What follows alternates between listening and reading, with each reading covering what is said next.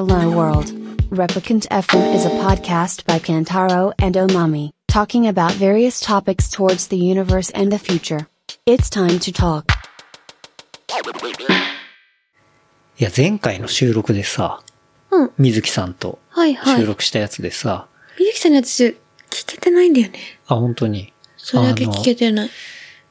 自転車のさ、車載マウント。はいはい。あの、自転車を車に乗っけるようなマウント、はいはい。キャリアというか、うんうん。誰か余ってる人いないかなみたいな話をしたら、水木さんから小じかみたいな話をされて。あ言われたってこと？そうそうそうそう。で、で、水木さんは、なんか、メリノパンツの話をしたのね。メリノのボクサーブリーフの話。はいはい。あの、ブツブツの？そうそうそうそう。がなったから、うんうん俺は、まあ、水木さんやっぱメリノじゃないですかみたいな話して、はいはいはい。で、その後結構タイムラインとか見たら、うんうん。メリノパンツ買ったみたいな人結構多くて、うんうんうん。おおみたいな感じを思ったんだけど、うん。まあなんか水木さんはそのメリノパンツ自分ではなかなか高くて買えないみたいな、なんかそういう話をして、で、まあ、もし、あの、支給していただければみたいなことを言ったんだけど、それで、その後、水木さん、まんまと2セット手に入れてたっていうね。小じきじゃん。そう。そのまんまね、あの、うんうんブーメランみたいなね、うんうん。ところの話があってね。うん。あげおは怖いよっつって、うんあの、ツイッターにあげたら、すごい数のいいねが来たね。っていうね。まあ、そんな前回の収録でしたが、はいはい。今日は？うんうん。2023年7月9日、うん日曜日夜ですね。はい。最近年号を言うのを忘れてるっていうことでね、あの気づいて、うん。ちょっと指摘もされたので、はい。2023年ですね。はい。つうわけで、今日はね、おまみさんとワンオンワンでやっていきたいなと思いますけど、先週ちょっと一周飛ばしまして、はいはい。うん先週は、なんでだっけね？先週週は、は、まあ、特に理由はないんだけど、なんでだっけ？まあ、なんだかんだ、ちょっとバタバタしてたのかな。ね。ううんんうん。というところで、うん。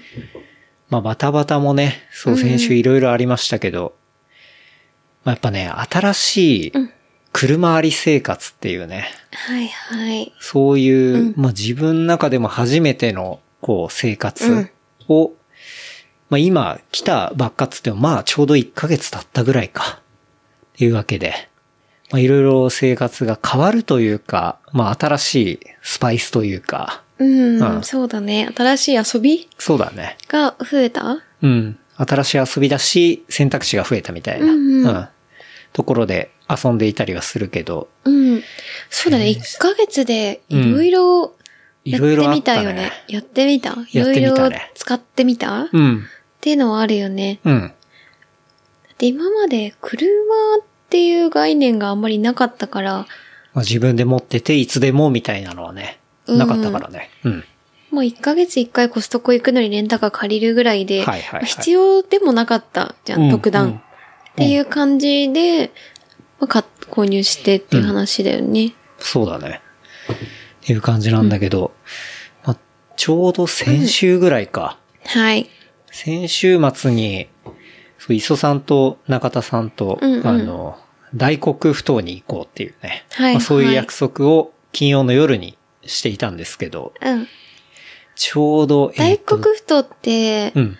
えっと、なんだったパーキングだよね。そう、パーキングがあって、で、そこって、すごい、まあ、昔から車好きが集まるみたいな。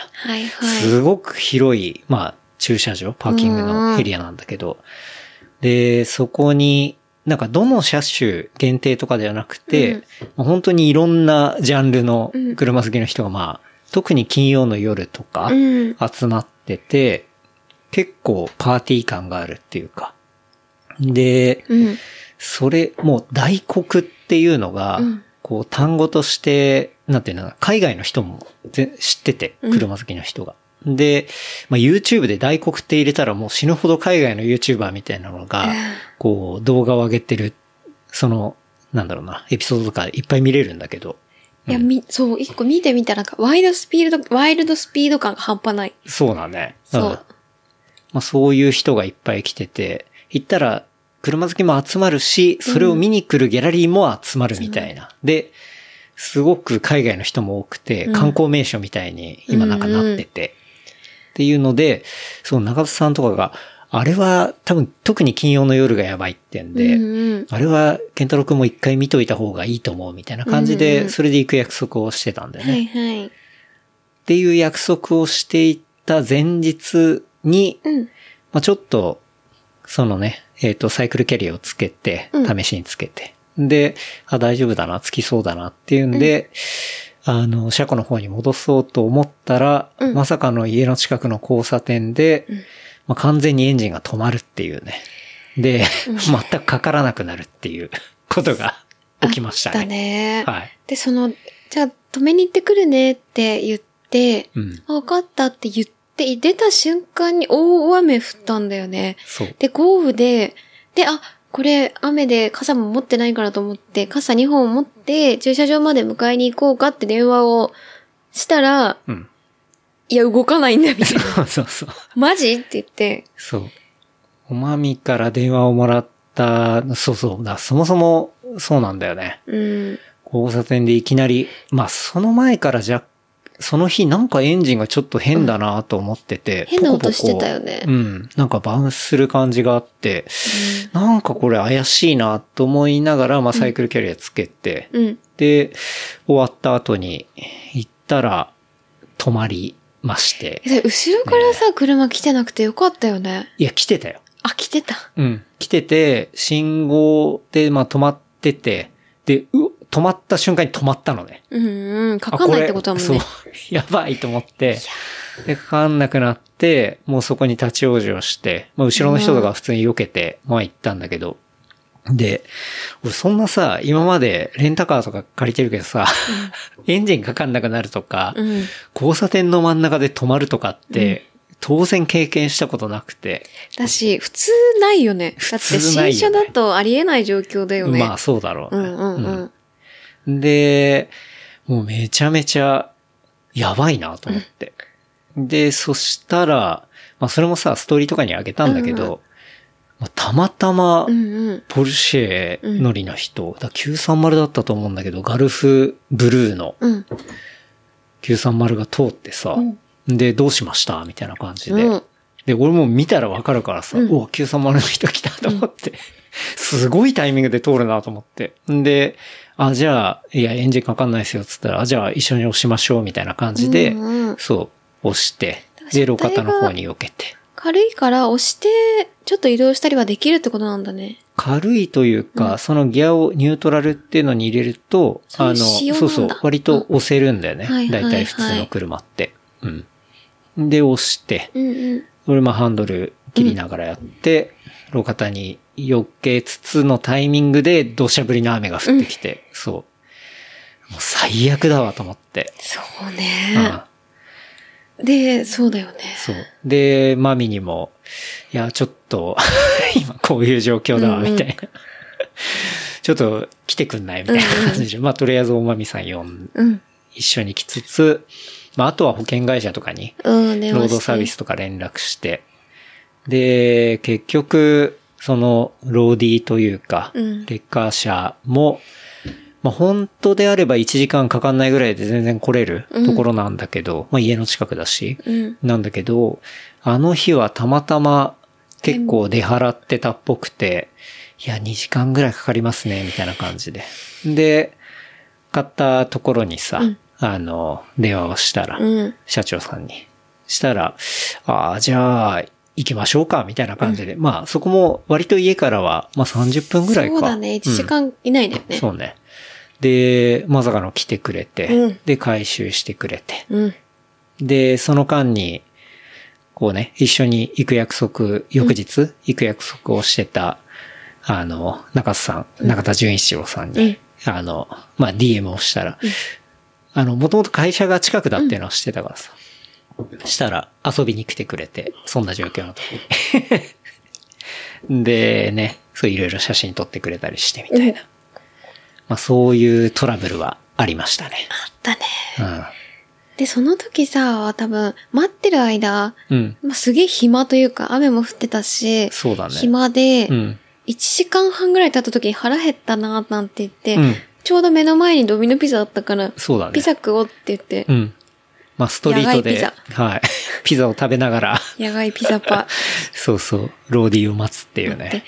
で、そのタイミングで多分、助けてくれた930うん。の人が、ブオーンもう一回通ったんだよねってもう一回多分見に来たんだよね。そうだね。うん。それ見てめちゃくちゃかっこいい車だし、うんその、なんだろうな、ボンボンボーンって鳴らしてわざわざ多分見に来た感がうん、かっけえと思ったんだよね。そうね。で、しかもね、その人、こう押してくれるじゃん。うんで、路肩に行って、んで、俺も結構気が動転してたから、そんなことないから、ふわっと思って、で、それをやってくれて、うんで、こう、その人の去り際にさ、いや、なんかちょっと連絡先でも聞こうかなと思って、そう、ちょっとお名前とか、みたいな話をしたら、いや、もう同じポルシェ乗りなんで、みたいな感じで、か そう、さっそうと帰っていって、めちゃくちゃかっこよかったなと思っかっこいい。て。ね。でもそれでさ、あ、今日こんだけやったんで名前と電話番号はなんて言ってきても嫌だけどね。まあ、いやでもなんか、それでさ、ねあの、こういうのやっててとか、まあ多分なんか、そのうちイベントだったり、うんなんかいろんなところに行ったりしたら、ひょっとしたら会うのかもしれないけど、うん、なんかその時にはしっかりお礼を言いたいなといや、そうだよね。思ったけどね。うん。まあそんなね、ことがあったり。でも、案外そういうのって、まあ旧車というか、うん古い、まあ言っても27年前の車だったりするからさ、30年近い。うん。まあそういうのに乗ってるともうあるあるらしくて。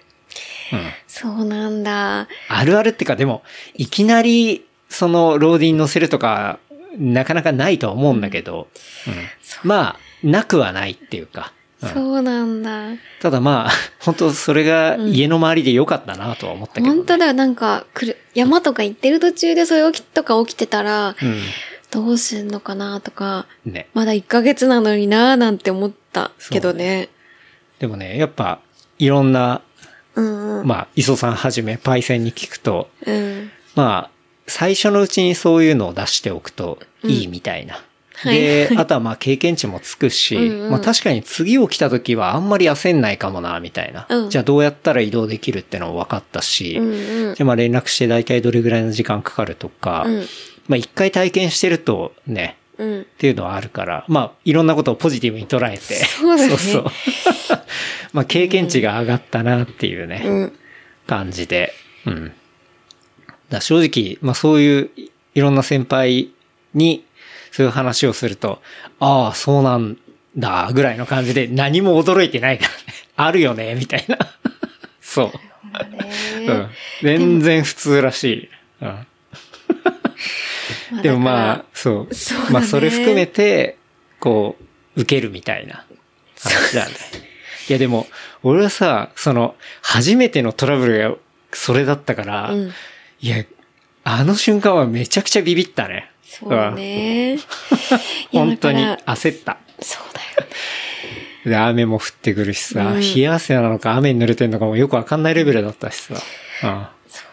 うん。そうだよね。なんて思いながら、マミは、コンテンツとしては面白いけど、大変、なんかいろいろ、これまま何年も乗っていくの、結構しんどいなってちょっと思ったりもして。そらそうだよね。そう、なんか、っ 俺だっておまみが来てちょっと安心したてから、ね思って、うん。これで、なんか、何度トラブル起きるんだなって思ってたりもして、うんまあでも好きで買ってるから、それはまあしょうがないか、みたいな、思いながら雨に打たれて、その場に向かったりして。うん。っでね、ていう感じだったうね。ん。で、その翌週には今度パワーウィンドウが動かなくなるそうっていう、ね。だよ。閉じなくなるんだ捨ててしまえと思ったよ、この車。マジかよって。まあ、それもあるあるらしくて、あるある何個あんだよって話なんだけど。うんそう。まあでも、それうんはう、んパッと工場持ってって、うん治ったんだよね単純にヒューズが、そうそう、切れてただけだったから。ただ、そのヒューズが切れた原因っていうのもあんまよくわかんないんだけど。そう。まあでも、それもまた、どうやったら対処できるとか、っ。ていうのも、こう、なんだろう、トラブルを介して仕組みを知るっていうか、うん。いうところで、そうそう、いろいろあの、ね。知見と知識が溜まっていってるな、みたいなね。そう。ものすごいニッチな試験だと思うそうだけど。ね。うんまあでもそもそも旧車はそういうもので、うんそれを込みで愛して長く乗りたいのか、うん。まあそれでちょっとす、まあなんだろう、もうて、メンテナンスもちょっと難しかったりとか、うんトラブルばっかりお金も飛んで、で、維持できるのかどうかの継続年数って感じだよね、きっと。まあそうね。まあ趣味者だからね。うん。いうのがあってね。はいまあそんなことがあったりしましたけど。うん。まあ、結構、そうね。車でも、うん。普段行けないとこ、今まであんまり積極的に行けなかったところとか、うんっていうのは行ってるよね。そうそう。うんなんかマイナ、もちろんマイナスの側面ばかりじゃなくて、そう、なんかすごいじゃあ車、はぁとかってってことじゃな、全然なくて、うん。そう、まあそれが急車だったからそういうことが起きるまあ。っていうだけで、ね車のある生活が、うんああの、初めてうん。だから、うんそれでいい面ももちろん分かった。ね。うん。なんかさ、例えば、本当近くだと筑波山とか、うん。筑波山ってやっぱり筑波エクスプレスでね、1時間ぐらいで行けちゃうとはいえ、やっぱそりう、駅から筑波山まで遠いんだよね20キロぐらい漕ぐもんね。うんで、それをランにって言うと多分バス乗ったりしなきゃいけないそうそうし、そう。そう。なかなかどんくさいことになるんだよね。そうなの。で、自転車で輪行するのも行きやすいんだけど、その場合は、リンリンロード、っていうね。まあ、土平坦なところで、つまあ、走りやすいくて気持ちいいんだけど、うんその、山を登りたいとかになると、それまで行くのにまあまあ時間かかるっていうか、20ぐらいあるもんね。うん。を漕いでからの、筑波山でヒルクライムだったりとか、グラベルを楽しむっていう、うん、うん、その目的にた行くまでの、うん。なんだろうな、時間が長すぎちゃうんだよね。まあ、自転車は100歩譲って全然ありだとは思うけど、まあ、長く走れるから。ねただ、ランだとどうしても、ねほぼ選択肢には入ってこなかったんだけど、100%だって車で大体の人は多分行って、そね。そこでトレランして戻ってくるっていうことだよね。そうだね。そう。それが今回、じゃあ、筑波山今まで行けてなかったから、行ってみようか、みたいな感じでね。で、普通に、あの、神社のところに、まあ、止めて。うんうん。んで、案外993は、そのトランクとか、うん案外物入るよね。あれなんか見た目的に入らなそうな感じ、うんうんイメージあるかもしれないけど、正直ランニングウェアとか、シューズとか、そういうものであれば、まあ余余裕で裕だし、入るね。なんならキャンプもね、あの、やろうと思えば、うん UL 系のものであれば、もう十分なぐらいうん。収められるっていうか、そうだよね。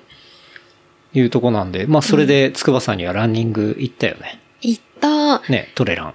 そう、なんか駐車場もちゃんと完備されてたから、心配にはならなかった。置いとくのに関して。だし、そう、なんか筑波山初めて、そう、初めてだよね。トレランしたのも。うん。けど、すごい、なんか面白かったよね。そうだね。なんかやっぱて普段はい。よく行くような山とは、当然ね、また新しいところだから違かったりして、で、まあ途中川もあったりみたいなね。そうだよね。私けど、めちゃめちゃなんだろう。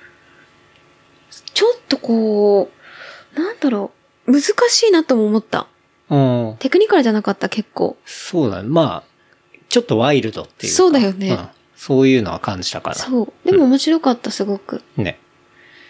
だから、そうそう。なんかそういう普段行けないような、あんまり選択肢に上がんなかったところに、こう、行動範囲が広がる。でまあ多分当たり前の話なんだと思うんだけど、でも、いろんな遊びをやりたいからさらに広がるみたいなね。うん。なんかそれは感じたよね。確かに。うん。まああとは、俺自身は、その、うん。ドライブも、やっぱりあの車はすごく楽しくて、うん。やっぱ乗ってるのがすごいうん。面白いい。んだよね。うん。うん。それを感じるんで、単なる移動じゃないっていうか、はいうんはいはい。なんかその行き帰りも、すごくエンタメ感があるとはいいうか、運転することも楽しいってそうそうそうそう。でも今までそれなかっ運転の行為が楽しい。だよね。ただの手段っていうだけだったよね。うんそこに行くために、もう行く手段がないから、あしょうがなく運転をするか。そうそう、しょうがなくだったから。ああ、苦痛だな、酒も飲めねえな、はあ、みたいな感じ、うん。だった気もする。そう。だったんだけど、やっぱり、あの車で、まあ、ドアを開けるうんうん音から何から、うん。まあね、エンジンの音から、そうそう。なんかそのステアリングの具合とか、なんかそういうの含めてすごく楽しいので、うん。うん。なんか、いいなって思ってるけどね。うん。そうそう。だからランニングをの幅、トレラン、うんしっかりランニングの幅も広がったうん。し、あとは今あれか、自転車はキャリアをまだつけてい、実際は行ってはいないけど、うん。それで実際 OMM バイクとかも行こうとしてたりとか、そうだね。グラベレとかも行けるであろう。うん。だし、うん。あとはキャンプもね、うん。キャンプグッズも積んでそうだね。いけるみたい行ける？な。うん。今のところはそうだね、トレランとか、あとドライブっそうだね。ていう感じだけど、うん。なかなか面白いよね。うん。うん。まあトラブルがなければ。まあトラブルも楽しいのかもしれないけど。トラブルも楽しむしかないって感じそうだよね。正直あの、もう。ブーブー言っててももうどうにもなんないからももうしょうがないよね。うん。うん。そうだね。だこれがみ、3回の、なんか、2回に1回トラブル起きるっていうところまでなってくるとう、んさすがにちょっともう、楽しむにも、そうだね。ってなるけど、まあ1ヶ月に1回とかだったらまだ 許容範囲内では。月間トラブルみたいなね、そうそうそう。ん確かにね。なのでは、って思うけど。そうね。確かに。いや、でもほんとね、うん。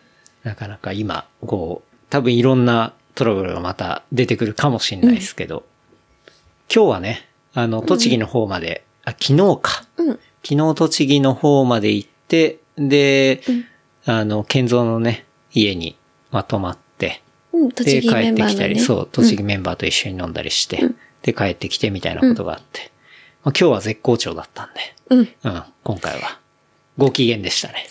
もうちょっと最後水とか漏れてて、また問題起きたって思いながら、あれはエアコンの水だと思うんだけどな。本当、んまたすぐ見て、あまた起きたって思ってたけどね。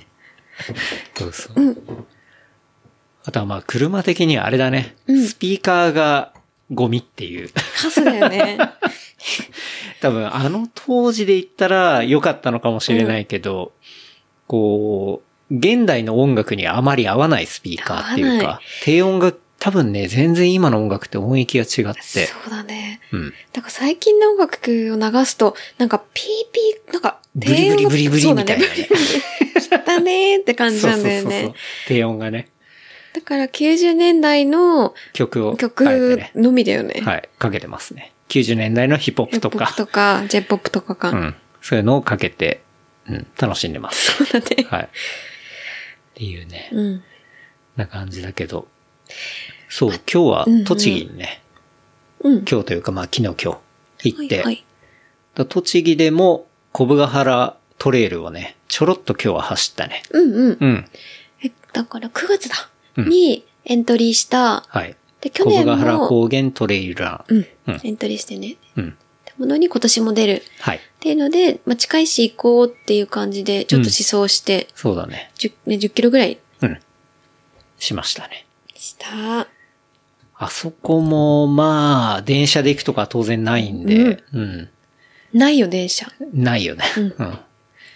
だけど、まあ本当に短かっ、短くて9キロ、俺の計測だと9キロいかないぐらいだったんだけど、まあ獲得は670ぐらいあって、まあまあ、ね、ガツンと上りが、ねはい、あって、でも帰りはね、下りはすごい気持ちよくて、そうで、めっちゃ良かった途中にちっちゃい滝があったりとかね、うんうんして、まあ楽しく走りましたね。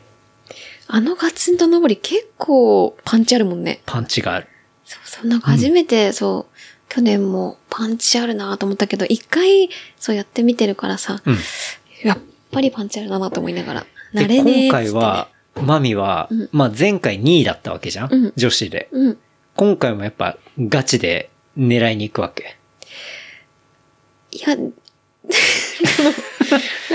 とかは別にいいよ。ただ自分のタイムよりはうん。上に行ければいいなっていう気持ちはあるし、あの、去年もともちゃん、去年はともちゃんがさ、パタゴニアだっはいともちゃんがそうだね1位だったじゃない。うんでもともちゃんが出るのはともちゃんに勝とうなんてみじんこも思ってはいないから、それは全然いい。ただ自分の、だしそれ以上別に速い人がいて、はいはいでそれは別に何にも思わない。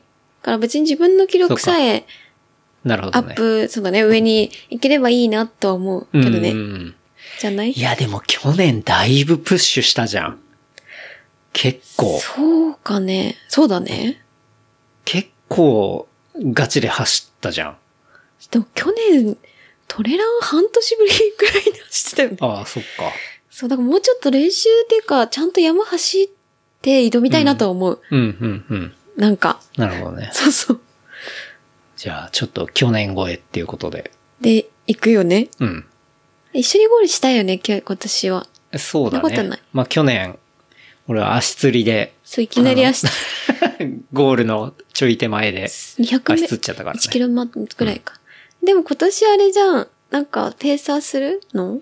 いや、どうしようかなと思って。俺がおまみに果たしてついていけるのか問題あるしね。いけるよ。いけるかな？うん。で、ペーサー、そう、水木さんとかのペーサーするの？いやいや、なー、ちょっと水木待ちが長すぎるからな。汗冷えして熊に食べられるかもしれない。そうね。そう、結構熊がね、出るって言ってたね。そう、なんか、うん。たもちろん大会の時は、うん。大会の人が、まあ、その当日とか前日とかにうん、いろいろしてたり、対策してくれてるから出ないとは思うんだけど、うん。なんか思想でね、うんいろいろそう。トラブルがあるらしい。車、なんだっけ、先月ぐらい？熊に熊に襲われてドクターヘリみたいな人が出たりとかしてたんだよね。DM くれたりして、うん、うん。気をつけてくださいねって言って、だって下の、その戻ってきてさ、うん神社の茶屋でね、玄三たちとご飯食べてたら、そのお店のおばちゃんがね、熊出なかったみたいな感じ、ね、言ってたもんね。ラフに言ってたよね。うん。本当に出るんだなっていうね。私、熊出そうな雰囲気、雰囲ずっと感じたよね。うん。なんか、ずっと熊そう。いないか探してたもん。あそこね、やっぱ思想で一人で行くとか俺ないわ。ないない。ちょっと無理だと思ったな。なんかちょっと薄暗いんだよね。うん登りのすごいきついところが。それでなんか全部熊に見えた。全然さ、100マイルとかも走ってないのに、うんなんかこう、幻覚が幻覚で熊、今日5回ぐらい熊かもって思ったりもしてさう、ん。まあまあまあ雰囲気はね。あるんだよね。あとは、その、小部ヶ原高原トレイルランの、まあ会場にもなってるけど、えっと、小部ヶ原射撃場か、はいはい。が、あの、近くにあるから、銃声がね、そうずっと聞こえててね。でもあれは安心なんでしょ？銃まあ声があると熊も近寄らないじゃん。と思うよね。多分うん。だから、そう、銃声を聞きながらね、そうねの熊が出るかもしれないみたいなところを行きながらみたいな。精神的にちょっとね、登りでも来るよね。うん。そうそうね。それは9月だよね。だそうね。からまあ、ありまして。とりあえずちょっと練習しつつ、うん。まあ、自分のね、目標超えれればっとって感じ。山行かないとな。だからそれこそ車で行きましょう。そうだね。ていうちょっ感じと、そう。普段うん。というか、まあ、去年まで行っていたようなところじゃないところを走ったりしたいなと思うよね。そうだね。バリエーションというか。うん。なんかあんま同じことやってると飽きちゃうからうん。ね。うん。うん。だからそれこそ栃木、茨城、うん群馬、うん。あって千葉、うんとかはあんまりトレラン行ってなかっ。たよね。確かに。っていうので、うん。ちょっと行ってみても、どんどん広げてみてもいいかもだよね。行動範囲が、うん。広がったから。見てみたいよねうん。案外そう、今まで電車起点で考えてたから、まあ、そういう情報しか調べてなかったけどね。うんまあなんか、ここら辺駐車場近いし、うん良さげじゃないみたいな話とか、なんか関東近辺でおすすめあったら、ああ、嬉しい。うん、ちょっと欲しいっすね。うん。なんか本当にね、あの、車あり生活ビギナーすぎて、だって、なんかそういうう車持ってる人の遊びの情報っていうのが疎すぎるんだよね。わかる。だって、うん初めに、車じゃあ、どっか出かけようかって言った時に、うん何にも、二人で何にも、引き出しがなさすぎてやばいなと思って。めちゃめちゃ調べるの好きなのに、うん二人してなんか、どうやって調べるか、みたいな。YouTube でそう。千葉ドライブじゃないとか言って、調べてもなんか変な、なんだろう、ちょっとルール部とか、ジャラみたいな、なんかちょっとこう、万人受け情報しか出てこなくはいはいはい。て、そう1ミリも引かれないみたいな状況に陥ったんだよね。そう。レベルが低すぎるわと思って。なんか、あの、例えばじゃあ、ね都内とかで、ここら辺が最近面白いとかさ、うん。まあ、言うのは、結構、なんていうの？わかるっていうか、うんうん。まあ、アンテナ立ってるっていうかさ、で、あとはまあ電車でここ行けるとかもあるんだけど、とにかくね、そう、そういう車で行ける、ここは面白いとか、あんまりみんな知らない穴場とかっていう、アンテナの感度が、まあ今までアンテナを全く立ててなかったから、何もないんだよね。童貞レベルだったんだよね。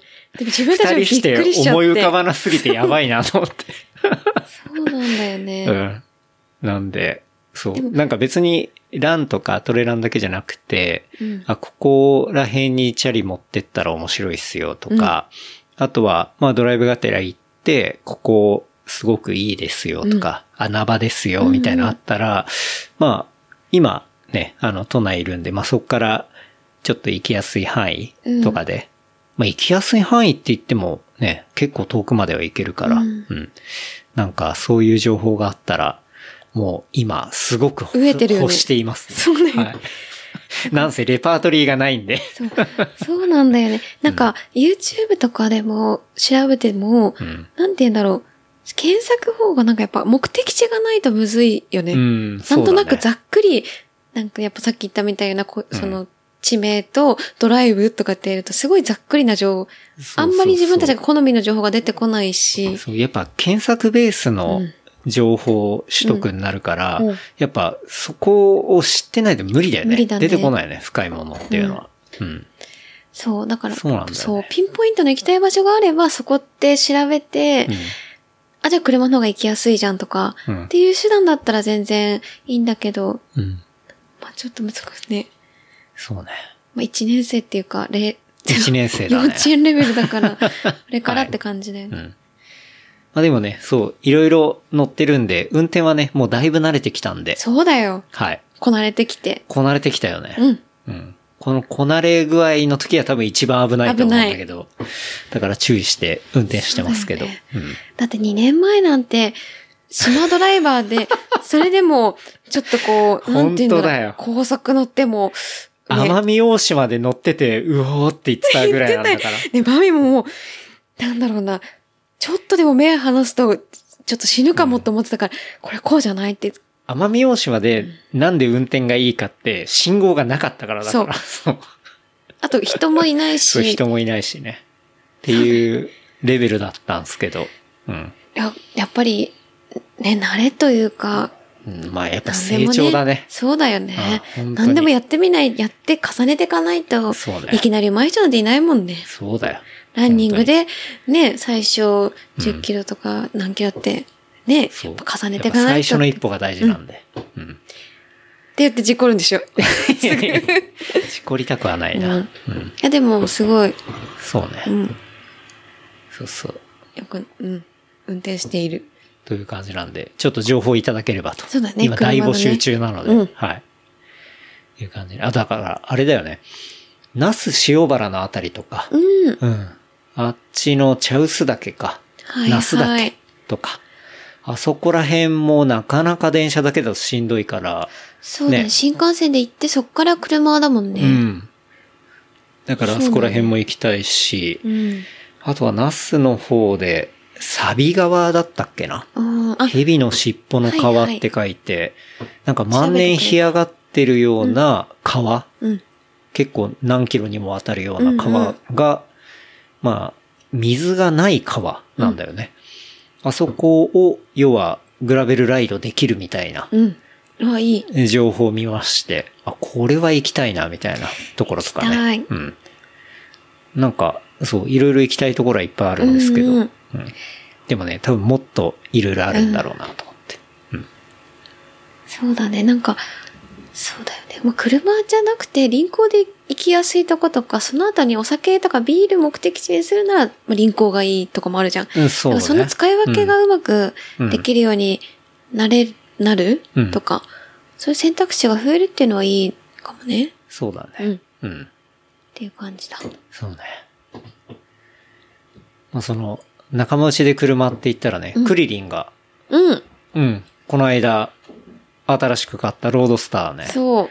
納車されてまして、うちでまさかの、そ ううちの家の前で納車っていうね。うんなんか、やっぱローディで持ってきてもらって納車の場合って、置けるというか納車される場所って結構考えちゃうらしくて。あほら、やっあ、ぱ。止めやすいかとか？そうそう、止めやすいとかさ、うんうんなかなかマンション住んでたりすると、どこにこう持ってきてもらうみたいなのがあったりとかっていうんで、まあ、前日一緒に飲んでたんだよね。うんうん。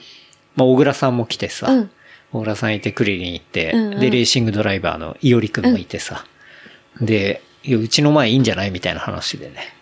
で、うちの前で納車されてみたいな。でもね。結果さ、やっぱ、納車をさ、一人でっていうよりも、やっぱ、こっちも見たいしさ。そうね。まあ、なんかおめでたいことおめでたいそうだよねだからね。うん。そうそうそうそうだ。から嬉し、み嬉しかった、こっちも。ね。俺も写真撮ったりして。ねうん。まあ、そんなクリリンの、あの、新しくね、納車されたロードスターで連れてってもらったのが横浜でして、それっていうのはなんで行ったかっていうと、東京現代っていううんアートフェアに、えー行きましたね。はい。うん。で、これっていうのは、えー、パシフィコ横浜。うんパシフィコ横浜。いや、なんか今言えなかったな。パシフィコパシフィコ横浜。うんはい。で、えー開催された東京現代。東京じゃねえじゃんっていうね。本当だねとこなんですけど。はい。まあ、それはディズニーランド方式で。うんはい。東京現代という、えーこれは世界水準のアートフェア。うん。で、えー日本初となる内容でついに開催ということになりましたけど、まあアートフェアなんで、えーまあ各国のギャラリーが、えー作品を出品して購入することが可能な、えー国際アートフェア、うん東京現代でしたと。で、国内最大級にして、えー待望されていた、えー世界水準のアートフェアでしたというわけで、えー2023年今年の7月7日から、えー9日の3日間。まあ、ちなみに7月6日は、えっと、VIP オンリー、まあ、あの、招待オンリーの、あの、プレビューとかはあったんだけど、まあ、一般的には3日間、みたいなのが、えーパシフィコ横浜で、えー開催されましたと。じゃあもう終わってんだね。うん。うん。終わりましたが、行きましたね、と。ね。いうわけで。まあ、これね、あの、まあ、アートフェア東京とかさ、うん。うん。あそこの有楽町のさ、うんと。ころで、っていうのはもう何年かうん行ってるけど、本当に、まあ、国際的アートフェアっていうのは、うん。まあ、この東京現代っていうのが、日本で言ったらほぼ初めて。あほぼっていうか、まあ、初めてなんじゃないかな。うんうんああいうものっていうのは。うんで、まあ、何が初めてかっていうと、うんこれまで日本でそういう国際的なアートフェアを開催する際に存在してた問題っていうのがあって、何？それは税金なんだよね。ああ。ではい。要は、国内、日本国内に持ち込む時点で、その出品する各作品にうん輸入消費税っていうのがかけられていて、かける必要があったの。はいはで、それが、まあ、かかることで、要は、まだ売れてもいないのに、うんギャラリーなのかアーティストなのか、ちょっとあれで、まあ多分ギャラリーだと思うんだけど、うんが、その税金を前払いしなきゃいけないみたいなことがあったわけよ。はいはい。で、例えばさ、うん。まあ、100万200万ので、まあ消費税だったら、まあそれは何経費ね、うん払うかもしれないけど、要は何千万の作品も当然あるわけじゃん。ってなってくると、それを何点もってなるとさ、まあとんでもない負担がまあ必要だったと。売れてもいないのにね、うん輸入消費税かかっちゃって。うんで、っていうのがあったと。で、まあ購入されてもいないうちから税金がかけられることで、海外のギャラリーが日本での出店を、に対してまあ二の足を踏んでいたっていうのは、まあそういう現状があったわけよ。だから、あんまり今までなかったんだ。そう。だからアートフェア東京とかで海外のギャラリーで来てるって本当に数えるだけだったじゃん。数えるだけだった。そう、メガギャラリーって言われる。例えばはいナゴシアンとかさ、うんうんああいうもう超絶、まあ資金的にも潤沢なギャラリーとかが、まあ持ってきてやるっていうのはあったけど、うん。あそこでも本当数数個だったじゃん。数個だっ数箇所っていうたか。。けど、その中でも海外のギャラリーでなんかすごいいいなと思う絵も多かったんだよね。そうそう。やっぱり。なんだけど、結構まあそういう持ち出しがあっての、ああの、ものだったと。で、えー実際やっぱりさ、うんちゃんとやろうとしても、そういうちょっと、ここ呼びたいけど、ああ、そういうお金かかるんだ、みたいな感じで二の足踏んでたっていうのが現状でしたと。うん。で、今回のその東京現代っていうのは、うん保税資格っていうのを取得してる日本初めての、えーアートフェアだったと。で、その保税資格っていうのは、フェア会場、アートフェアのその東京現代の会場自自体が保税地域となることで、これまで前払いしてた税を、要は保留しておくことができる。あ、だから保税って保留の方に税そうそう金の税か？そうそう。そうはいはい。うん。保留の方に税金の税で、保税地あ保域。税ね。うん。っていう取り組みを、あの、関税と、あの、ちゃんとやり、決めて、うん。その会場自体をそういう保税地域にしましょうと。だから前払いで輸入消費税は払わなくて大丈夫ですと。だから、海外のギャラリーも前払いでそうそう、売れてもいないのに税金払うみたいなことはなく、はいはい。あの、普通に持ってきて、そこで展示してっていうことができるようになったっていう。あそれがその港未来の地域ってことなの？それがそう、パシフィコ横浜で今回やった東京現代っていうのが、ああ、そ。そう、あそこの会場だけっていう。だそのタイミングだけ。はあ。そう。っていう、こう、しっかりやり取りをして、ね税金回りっていうのもクリアにして、うんうん。うん。海外のギャラリーもって。ことだもんね。そうそうそうそう。日本のギャラリーだけは出しやすいアートフェアではなくて、はい。そう。海外のどんなギャラリーも、えー出しやすい国際的なアートフェア。あ、だからか、そう今回の方が、今までいろいろめ見てきちゃめちゃ海た中で、そう、外のギャラリーいたじゃん。いて、しかもいいなって思うような作品が多かったし、そうだよね。そうね。そだからまあ海外ギャラリー本当に、まあかなり多くて。う。う。うんん。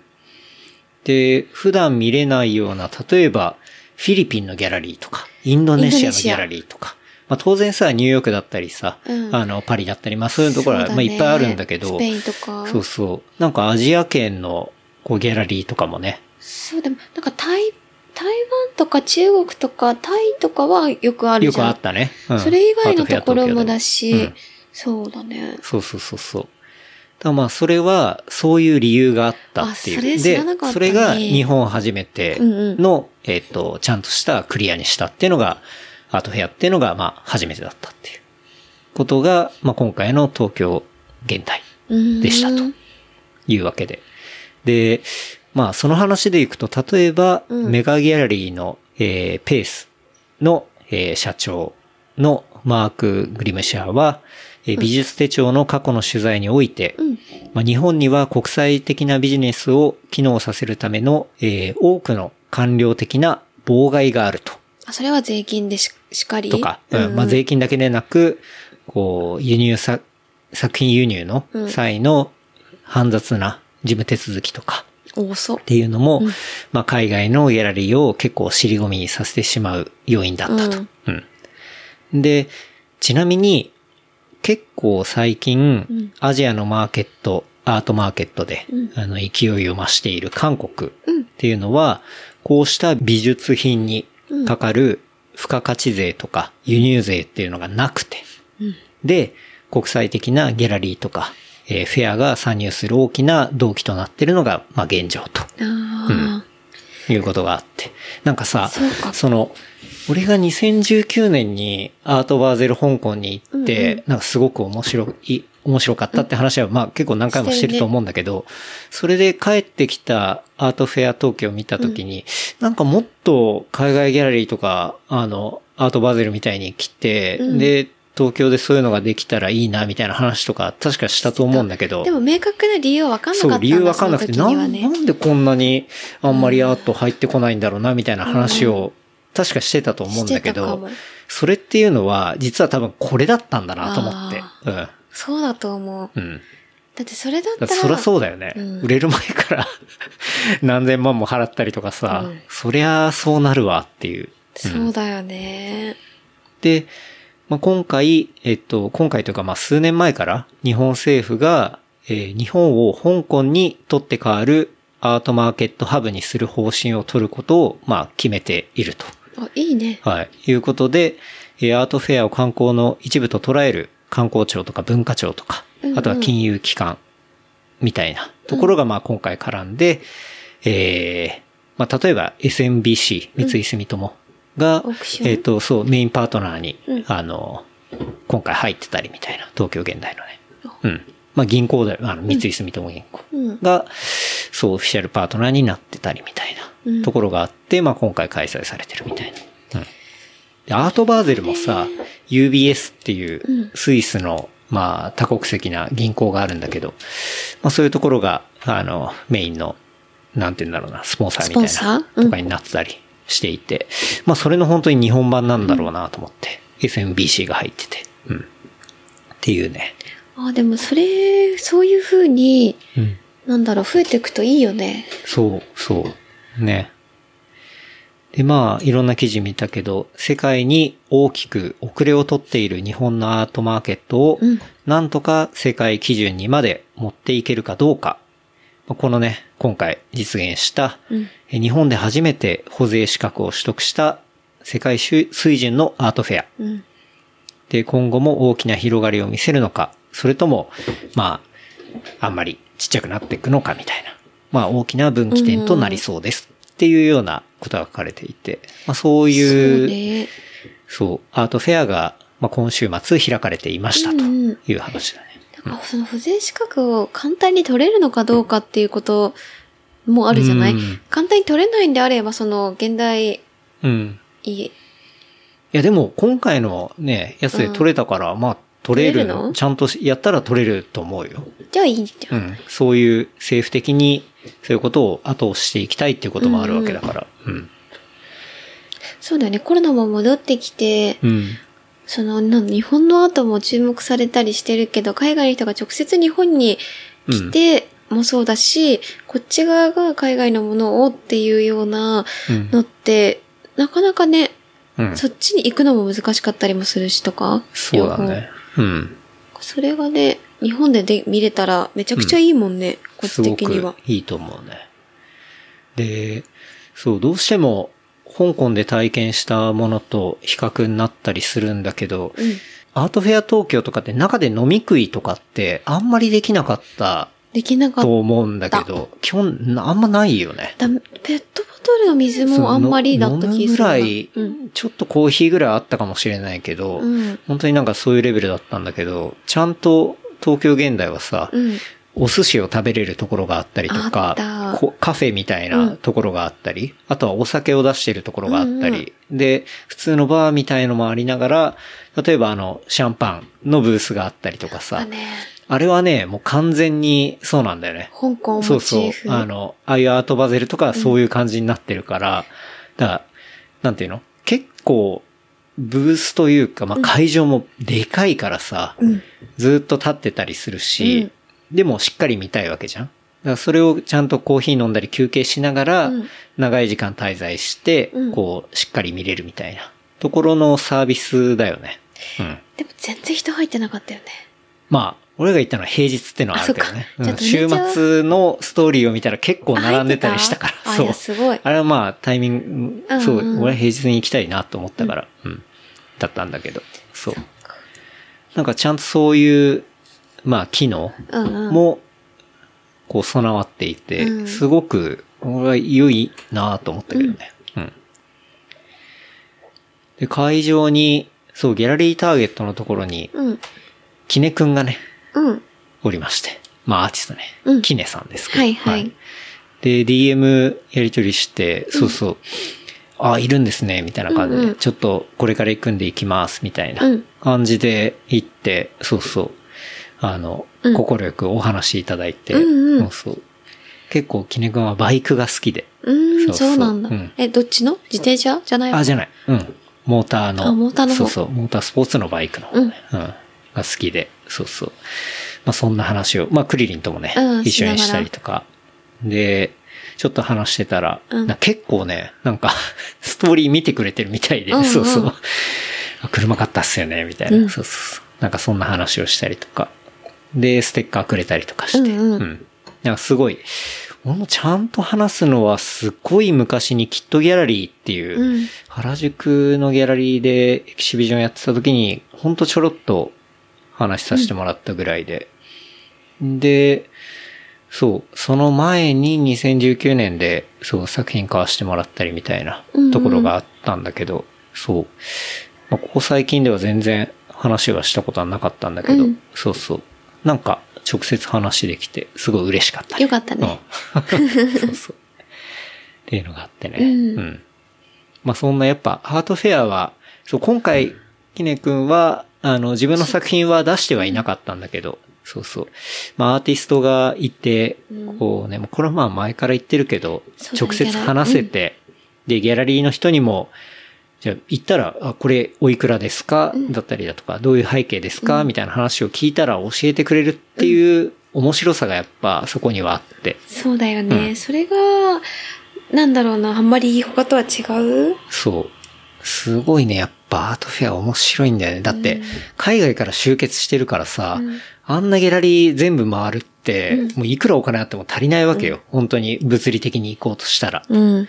だけど、それがね、まあ今回入場料は、プロパーで行ったら4000円か。うんでも前売りだったら3000円とかで買えたりとか、うんみたいな感じだったから。うん。またね、このシーンが大きく、日本でもなってね。く、なってってほしいなって、うんめちゃめちゃ思ったけどね。マミはどうだった？の言って、言ってみて。そう、マミはそう、仕事ギリギリまで終わらなくて、うん。1時間ぐらいしか時間なかったから、うんまああ、その、なんだろう、気になるアーティストさんと話すとか、うギャラリーにちょっと話すって時間すらもなかったからさ、ん。まあね。もうはしょって見たいとこだけ見るみたいな、うんうんうんちょっとバタバタしてたからだけど、でも作品自体はすごい、なんだ、今まで見てたの中、なんだろう、よりめちゃくちゃ海外のところにうん好きなものが多かったりしたから、うんうんうんそう、新しい発見？うん。とはあったかもしれない。そう、キネ君にも聞いたんだよね。あの、アートフェア東京とか、あの、こっちでやってるやつとやっぱ違う、どう思うみたいな感じで聞いたんだけど、やっぱ一個一個のブースがうん。国際標準っていうか、うんうんでかいじゃん。本当に。うん。だし、やっぱトップティアのところが来てるし、うん雰囲気的にも、レベル的にもなんかすごくうん。高くて、みたいなことをやっぱ感じてるみたいだったし、うんなんかね、そう、それがスッと行って見れるっていうのは、すごい贅沢だしね。うん。なんか圧倒的に大きい作品が多かった気もする。そうね会場も大きいから、あそう、なんか結構ちっちゃい、なんだろうな、作品ももちろんいいんだけど、うん大きい作品を目で見てやっぱね、あんまりないじゃない。最高なんだよね。まあ絶対家とかには置けないし、買えないんだけど、うん。大きい絵のエネルギーというか、それめちゃめちゃ思う。あれはね、で、しかもそれが、あ、これ好きだな、みたいなやつとか、やっぱあれだけ数があると絶対中にあるある1個はあるし、うん。なんかね、そう、やっぱいいなと思ったね。うん。うん。結構やっぱお気に入りのものはね、うん俺もすぐ忘れちゃうからさ、なるべく写真撮って、うんアーティストの名前も写真撮って、うん。こう、覚えておいて、うん。で、インスタいたらフォローしたりみたいうなん感じでやったりしてんだけどね。うん。うわー、よかったな。よかったねう。ん。なんで、まあ、ひょっとしたらね、今回初めて、そういう保税資格というか、うん。そういうのを取ったっていう前例ができたわけなんで、うん今後もっと増えていくし、増え、あの、開催されていったら、ぜひね、ちょっと足を運んでみてはいかがでしょうかとそうだよね。思いましたけど。いや、どうなんだろう増えんのかなうん。増えてほしいと思ってるけどね。いいけなんか、撮るのもなかなか大変そうな感じする。うんあとはまあ、どれだけ売れたとかもね、すごい大事だから。うん。でも結構売れてたよね。売れてた。売れてたね。若手のとかもすごい売れてたしな。売れてた。やっぱでも、あ、いいな、気になるなってもんって売れてるよね。売れてうた。ん。そうだよね。売れてたね。うん。ね。はい。また、ちょっと、楽しみですね。うんそこら辺ね。そう、さっき、まあ、ね、その前日、クリリンとか、あとは小倉さんとか、うん、ひよりくんと飲んだって話しましたけど、その小倉さん、高橋が、そうだよ。エアビーの CM、あの、30秒 CM ね。うん、30秒動画が、ちょっと目を離してる隙にう、ん。再生回数1100万回。高橋 おめでとうございます。っていうか、11異次元すぎるわ。11M ってなってたよね。そう、11M。M なんてさ、あんま見ないじゃん。なかなか見ないよ。そう、まあ、うちは、その、英語版になってるからかもしれないけど、そう、あの、アプリとかで見ると、えー、11M。M。何の M だって思っちゃって。あれはすごいよね。すごいよ。で 11M そう他のエビの動画、もうそれぐらいかってそうじゃなくて、うん200、200万もいってないよね。そう、同じ時期に、高橋動画含めて他2つ上がってるんだけど、他は100万とか、うんうん言っても 200? 200万いかないぐらいとか、だったんだけど、一人だけ1100万っていうそうね。だよ。11 million。達成してるよ。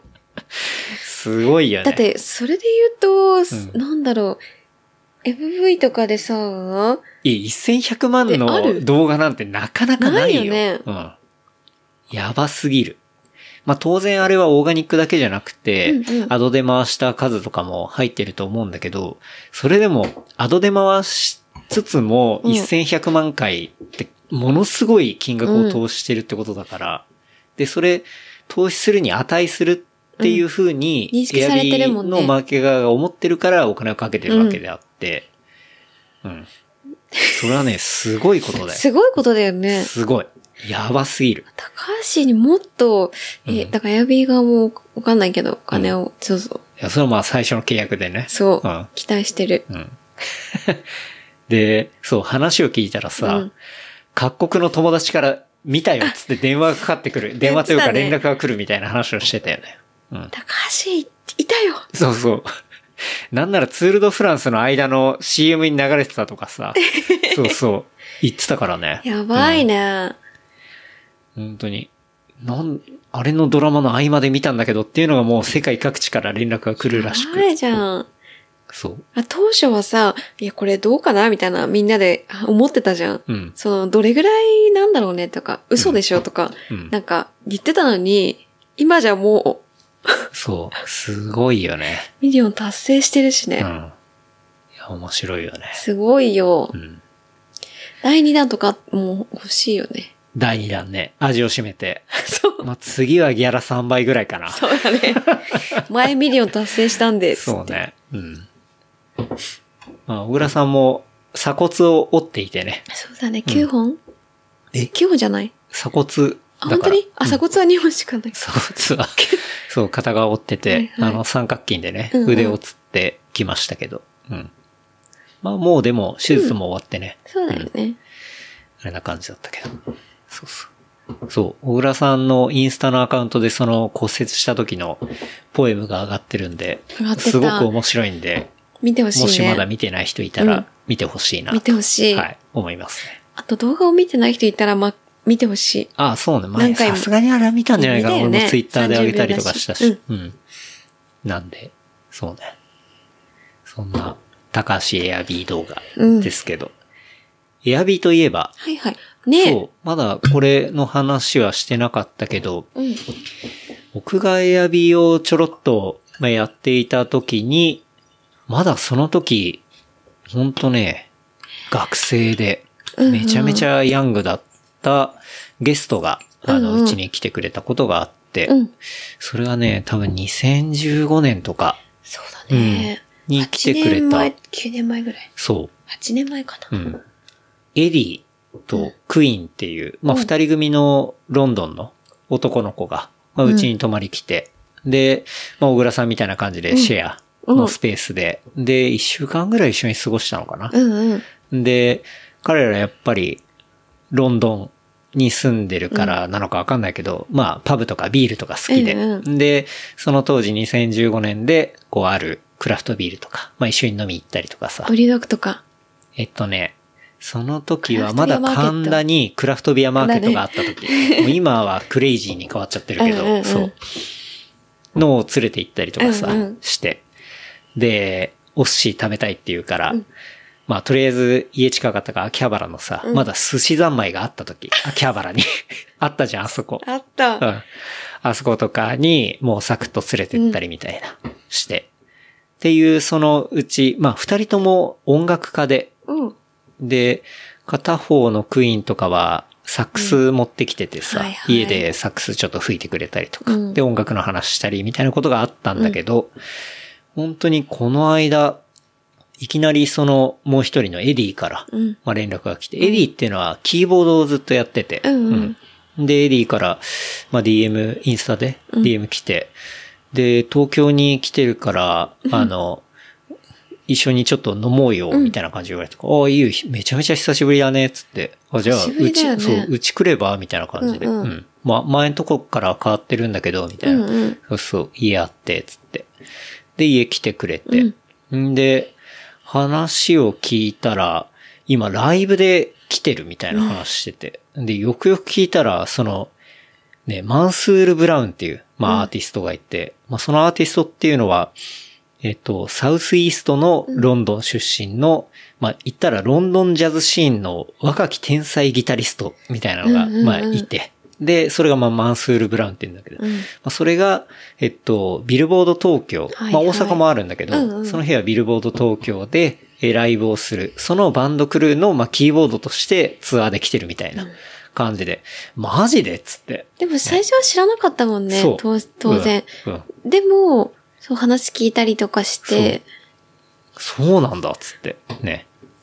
で、まあ、まさか、そういう仕事で、今度は東京に来ていて。ねえで、まあ、家に来てくれて、うんうん久しぶりなんつってね。うんで、ずっと飲んでたけど。まあ、ね。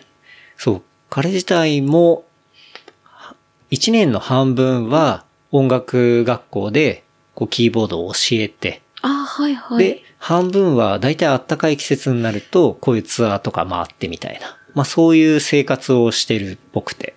うん。でも当初はさ、音楽のもう学生で、うん。キーボード音大とかだったのかな？そうそう。本当ねで、結構有名なロンドン大学出てて。そうで、。キーボードうんしてって感じだったもんね。そう。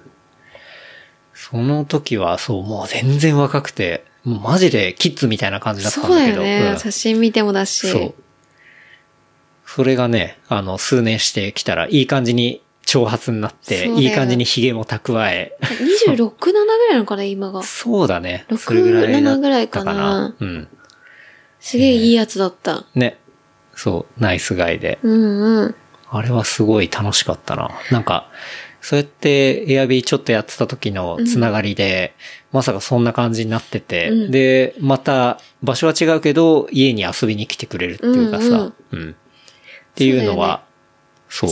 し、当初はゲストだったじゃん。そう当たり前だけど。でも、うんそうやって、その後さ、こう、なんだろう、一緒に飲み行くというか、うん一緒うんうんにじゃあご飯を食べようってゲストだけど、そういうふうに交流を持つうん。ことで、うん。あ、なんかまた会いたいな、みたいな。そうだねでも。それはゲストホストの関係じゃなく、まあ友達まあとしてというか、普通に友達だ、ね。あ、この人に会いたいから連絡くれてるみたいなところが、やっぱ当初のエアビーの面白さではあったよね、そうねまあまさに、それは体現してたかなとは思うけどね。うんうんうん。そう。久々に、そのエディにね、会って。で、しかもその話の中で、うんえ、あ、明日ライブなんだ、みたいなはいはい。ことで、まさか、お、ちょっと、行ってゲストリスト入れるか、ちょっと聞いてみるわ、みたいな感じで、その場で行ってね。うんで、翌日朝になって、ああ、入れられたから、あの、来てよ、みたいな感じで。で、そのノリで行ったもんね。翌日。うん。ビルボード東京に。はい。初めてだったんだよね。そうだね。初めて行ったね。うん。ブルーノートあったけ？ど、ねビルボードブルーノは初めてだった。うん。あそこも良かったね。よかった。ね。ちゃんとゲストリスト入れてくれて、うんはい。まあ、しっかり見れてね。うん。そう、あと、めちゃめちゃ音楽が好きだったんだよね。うんそのアフロの感じとか、パンクとかも取り入れながら、そうだね。いろで、ジャズんも入なミってック、スの感じだったよね。そう、なんか、好きな民族っぽい感じも入ったりとか、うんうんそう、当然な、なんて言うんだろうな。まあ、もともとヒップホップのベースとされてた部分とかが凝縮されてるような。うん。で、まあ、ジャズで、なんか即興っぽい感じもありながら、っうん。うん。ていうのがめちゃくちゃ好みだった。すごい良かったよね。うんマーセル・ブラウン。よかった。マンスール・ブラウン自体もかなり日本のことが好きで、うんうんうんで、アルバムのタイトルとかも結構日本語なんだよね。あ、そうなんそうだ。。そう。だから、うん。まあ日本でもライブしたかったんじゃないかな。ねかもうん。そうそう、だからそういうね、うんね。音楽も良かった。うん。で、終わった後にね、あの、まだいるみたいな感じで DM 来て、うんうんで、一緒にちょっと話してね、うん写真撮ったりして。うんで、なんか、この間また見たら、今度はパリでやってたりみたいな。本当、オリンピックみたいじゃん。そうだね。いろいろ飛び回ってるね。うんうんっていうね、そんな話があれ、あったりしましたけどね。結構いろいろ話したな。そのライブの前日、家で飲みながら。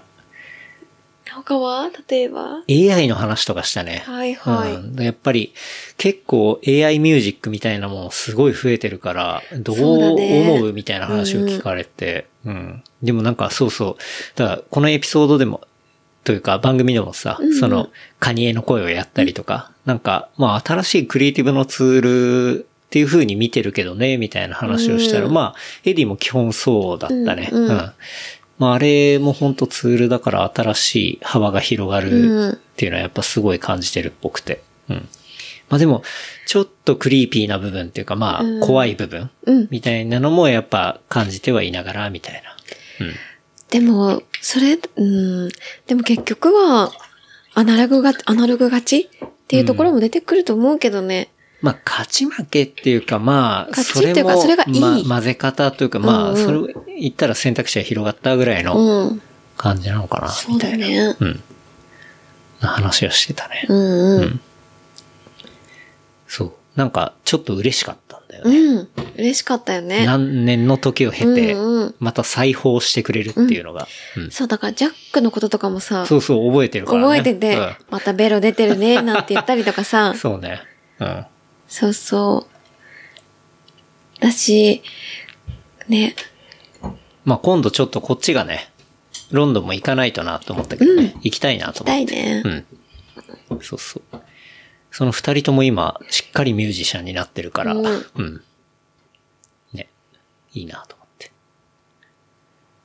テック系のね、その AI つながりの話でいくと、新しくスレッズが、はいはい。それはね、なんか話したかったかも。スレッズですよ。はいはい。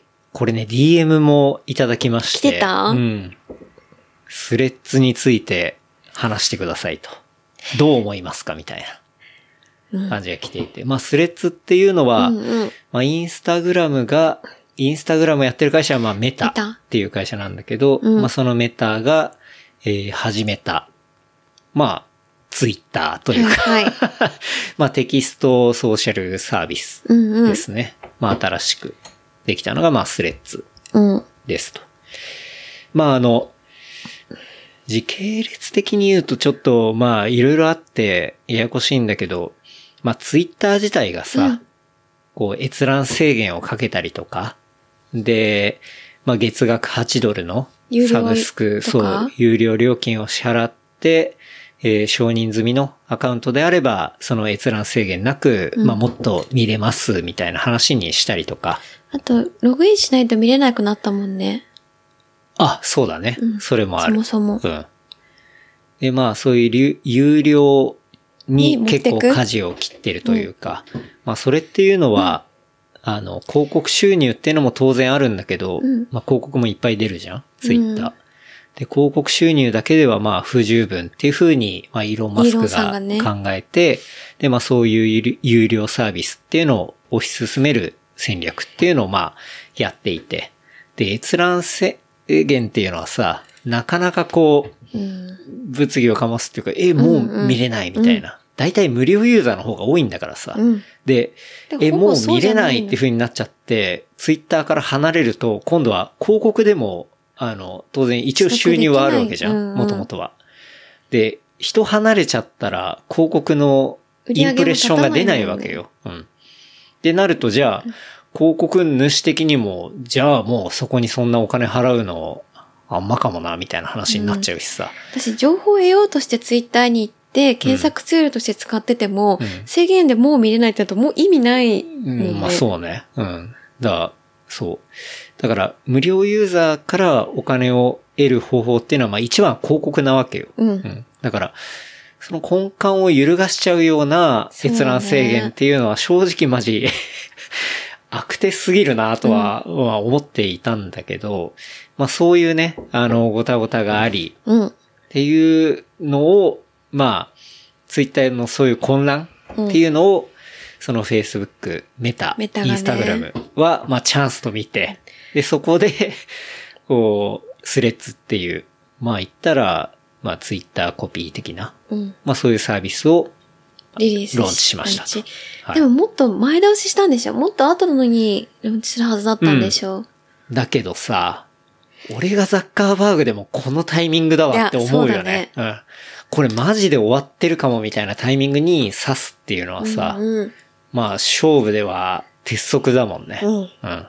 だから、ひょっとしたらもうちょっといろんなものをつけた上で、リリースしたロかったかもしれない。ーンチしたかったかもしれないんだけど、でも、やっぱね、うん、物のローンチとかリリースって、とにかくタイミングが肝だと思うから、まあもう、これは、今だっしょって絶対なったんだと思うよね。今でしょうん。そう。で、まあ、そのスレッズって、いろんなさ、こうツイッターがちょっといまいちになってきて、類似サービスっていうのが出たんだけど、それって要はゼロから、あの、立ち上げて、うんで、ゼロから登録させてみたいな感じなんだけど、言ったら、メタがやってるわけだから、うん。インスタグラムのアカウントうん。からもうそのまんまさ、プロフィールコピーして、で、そのまんまのアカウント名でできるみたいな。うん。まあ、そういうものが、まあ、スレッズだね。うん。だからインスタグラムのアカウントでそのまんまツイッター的なサービスが使えるみたいな。でもその側面で、インスタから登録すると、うん。スレッズも削除したらインスタも削除されちゃうんでしょ？えっと、スレッズを削除するには、インスタグラムのアカウント自体を消さなきゃいけないみたいな。うん。ってなっちゃうのも、どうなのっていうのもあるよって言われてるよね。アカウント消すなんて、うん。あんまないよ。ないけど、だって別に放置しときゃいいだけの話だしさ。まあ、シニアアカウントってことでしょうん。投稿しないで。うん、うん、うん。それなんか言ってる人いるけど、俺あんまりどうでもいい話だなと思ってて。うーん。そう。っていうね、うんうんまあそういうものができて、まあ言ったらそのインスタグラムと連携できるっていうのがあるから、今までインスタグラムでフォローしていた人、フォローされていた人っていうところと、まあすんなり、あの、うんそこが移行できるうん、うんっ。ていうのが、あの、まあソーシャルメディアのビジネスでいくと、まあ超絶強いよね。うん。めちゃくちゃ強い。そうだね。だって、インスタグラムって世界に20億人のユーザーがいるのね。うん。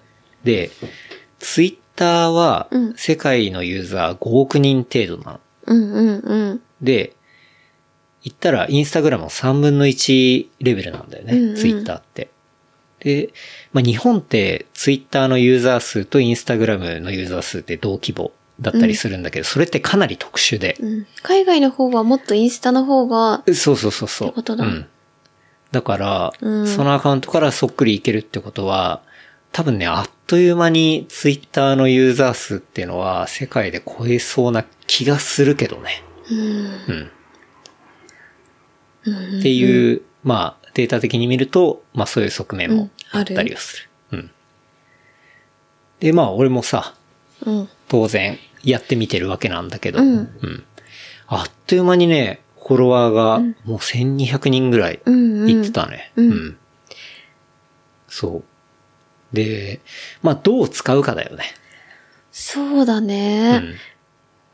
なんか思ったのは、私はツイッターやったことなくて、うん。完全に。うんでインスタも1年前に始めたばっかりなの。っうん。うん。ていう視点からね、どうなのかなって思ったんだけど、うん。そう、思ったんだけど、例えばじゃあ、インスタで、なんて言うんだろう、その、例えば、ハッシュタグもつけられないじゃない。うん。レッツはスレッズは今つけつられない。けられないし、うん投稿からも検索できないじゃない。はい。ってなると、まあ、インスタのフォロワーさんをそのまま持ってくるだけしかないから、新しいつながりが生まれないって思ったんだよね。うんスレッズでは。うん。なるほど。だからインスタで昔からやってたりとか、もともとフォロー思ってる人、フォロワー数思ってる人にたとってはそのまま移行するだけだからうん。いいかもしれないけど、新規でなんかそのファンを作りたいとか、新規でスレッズをやりたいっていう人にはまあ無理な話というか、無理な今のところはそういうようなコンテンツではないなって思ったんだけど。うん。なんて言うんだろう。はいそっから新規で誰か新しいつながりを持つとかっていうことには難しいのでは。ああ、そうね。って思ったのだから、今タイムラインのところで、要はフォローしていないアルゴリズムで、この人にフィットするんじゃないか、みたいなところが、まあ、ちょろっとよく出てきたりはするよね。うん。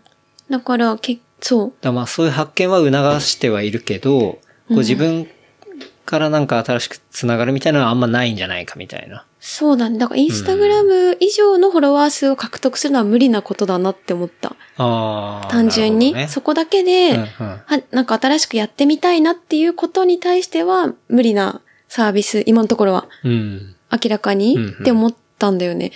で、っていうのは今の何を投稿したらいいのにつながって、うん。例えばなんかインスタで以外のこととか、うん。なんて言うんだろう。じゃあ新たにどう投稿すればいいのかっていうのがちょっとわかんない。うん。なるほどね。い？いまあそんなの正解なんかないからね、もうまあね見つけて、まあ自分にの好きなように使ったらいいって話なんだけど、うーん。インスタってさ、基本ストーリーはまあリアルタイムで、まあ適当にね、うん結構ババババッとどうせ消えるから蓄積はしないからさ、うんうん。上げられるもので使うし、で、今度投稿の方は残ってってアーカイブされるから、うんなんか自分のその、うん。こう、履歴みたいな感じで、うんうんこう、一枚一枚なんか適当には投稿しないじゃん。ポストって。インスタはねうん。うんうんうん。インスタのポストって。うん。だけど、なんかその、スレッズの方は、うん。まあ、ツイッター的な適当さもあるし、うん。で、まあ、程よくアーカイブされるみたいなところがある、URL も残せるしね。そうそうそう。URL で飛ばすこともできるし、うんうん。そっからストーリーに活かすこともね、しっかりできるし、うん。割とシームレスに。うん。だから、なんかストーリーとポストの中間みたいな、うん。なんかそんな位置づけで使ってる人もいるのかな、みたいななるほど、ね。ところもあるし、でも、やっぱり本来のもうツイッターっぽい使い方をしてる人もいるし、うん。うん。ちょっと今、みんな使い方を模索しているというか、うん。ところはあるかもしれないね。で、俺なんかからすると、ツイッターをさ、うんもう2007年か、うん。から使っていて、うん。で、やっぱソーシャルメディアってさ、うん。長ければ長いほど、うんやっぱ年取ってくんだよね。うん。それはまあ、フォローしてる、まあそのタイムラインは自分の鏡っていうさ、うんうんそういうところもあるんだけど、うん。やっぱりそのサービスに昔からいる人がうん年齢を重ねていくと、やっぱね、そのサービスってちょっと、ジジババっぽくなる。年老いてくるっていうか、うんそういうところは、俺特に最近のツイッターには感じてて、あそうな昔、んだ。それは知らない。昔フェイスブックに感じてたようなこだってフェイスブックなんて今やんなと。いじゃ。そうんそう。フェイスブックとかももう完全全部消しちゃったけど、うんうんその、フェイスブック、最初はさ、いいんだよ。フェイスブックいいんだけど、だんだん年月が経ってくると、これなんかジジババしかいねえな、みたいな。だって今そうだもんね、フェイスそう、ブックが。もう、現にもう墓場みたいになってたと思うんだけど、うんうん全く見ないし、わかんないんだけど、なんかそういうあことを、結構ツイッターに最近感じてて、はいはなんかあんま面白くないなと思ってたの、うんうん。正直。特に、まあ、イーロンマスクのいろいろごたごたがあったりして、うん。なんかタイムラインもわけわかんないし、うんうん。もう見たくないような動画とかいっぱい流れてくるし、うん。っていうのが、もうこれ末期だなと思ってたところに、今スレッズがいいタイミングで来て、なんかね、やっぱなる、ほどね。そう、ツイッターで自分が見てるようなソーシャルグラフと、インスタグラムのソーシャルグラフってやっぱ、ソーシャルグラフっていうのはその、フォロー、フォローしてる人とかフォローされてる人ね。っていうのはやっぱ全然毛色が違って、うん。なんか同じテキストのサービスなんだけど、うん。スレッズを体験しして見てるところから、もう一回ツイッター見ると、昔、俺が Facebook に感じてた、はいはい。なんか、ちょっと、振るもう嫌だな、みたいなことを最近、ツイッターに感じるようになってて、ねまさか俺ツイッターにそういうこと感じるようになるとは思わなかったんだけど、うん。なんかね、ちょっとそうなってるね。それはなんでなんだろう？いや、シンプルに多分、ツイッターやる層が、そう、年若齢が相当、が入ってこないってこと？いや、若い子もいるんだけど、そこで俺が始めて見ているものの年月が経ったっていう話だと思うんだよね。うーん、なるほど。で、インスタグラムは全然その後じゃん。うん。で、そこで作ったソーシャルグラフと、うんツイッターで自分が作ってるソーシャルグラフってやっぱね、はいはいちょっと違うんだわ。で、どっちが、なんだろう、見やすくて、うん。あの、普段の生活でうん。見ていて、心地いいかっていうと、今、俺的にはスレッズの方が圧倒的に心地いいわけ。なるほどね。うん。なんかさ、スレッズは、ツイッターは 140? 140。字だ。けど、スレッズは500までいけるじゃん500まで。で、うん画像も10枚まで、うん動画も5分までいけうん、るうん。じゃん。うんってなったら、じゃあ、例えばだけど、インスタを使うより、うん全員スレッズに移行した方がいいのでは、ではないんだ。まあ、文章ベースだけど、うん。なんだろう、インスタってだって、なんだろうな。でも DM とかは、そっか、できないか、スレッズはインスタスレッズはやっぱ主従が逆なんだよね。インスタの方は画像あってのテキストじゃん。そうね。で、スレッズの方はテキストがあって、どう、あの、うん画像動画。だから、そう。そそこはね、全然共存できるんだけど、うんでもなんかその、サービスの仕組みっていうより、なんかその、自分が、こう作ってきたソーシャルグラフと、うんその年、年月うん。みたいなところで気持ちいいところみたいな、うん。っていうのが、そうそう。ちょっと今はスレッズの方かなっていうのは感じるんだよね。なるほどね。クラブハウス、ハウスの二の前にはならないの？それね、よく言う人がいるんだけど、クラブハウスの二の前には多分なんないと思うんだよね。うんクラブハウスって要はゼロからベースのソ。ーシャル、あメディアだのサービスじゃん。